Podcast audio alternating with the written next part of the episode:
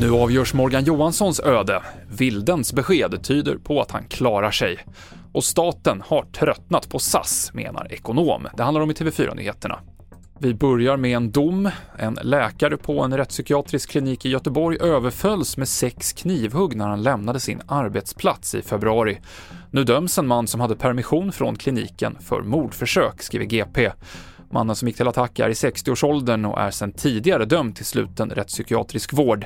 Han får nu samma straff en gång till. Läkaren som blev attackerad fick livshotande skador. Justitie- och inrikesminister Morgan Johansson ser ut att överleva dagens misstroendeomröstning efter att den politiska vilden Amineh Kakabaveh sagt att hon tänker lägga ner sin röst. Moderaterna, Kristdemokraterna, Liberalerna och Sverigedemokraterna har ställt sig bakom misstroendet, men de saknar ett mandat för att fälla ministern. Nu klockan tolv så börjar debatten i riksdagen. Du kan följa det här på t v fyra punkt se. Svenska staten kommer inte gå in med nytt kapital i S A S räddningspaket, något som innebär att staten minskar sitt ägande i bolaget. Det sa näringsminister Carl Petter Thorvaldsson på en pressträff idag.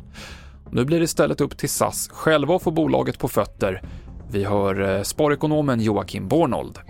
Det innebär ju att svenska staten har tröttnat. Man känner sig nog ganska klar med de här räddningsaktionerna, och eh, vad man säger egentligen här på presskonferensen är att nej, vi är inte med en gång till. Det, det får nog räcka nu.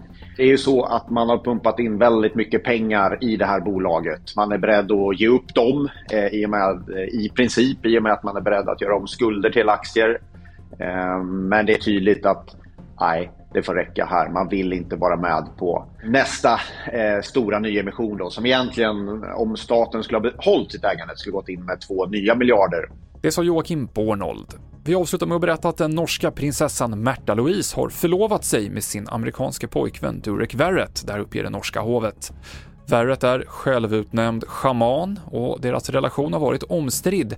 Bland annat så anklagas de för att ha använt hennes prinsesstitel i P R-syften. Det är Märta Louises storebror Håkon som är kronprins och alltså näst på tur efter kung Harald. Fler nyheter hittar du i appen T V fyra-nyheterna. Jag heter Mikael Klintevall.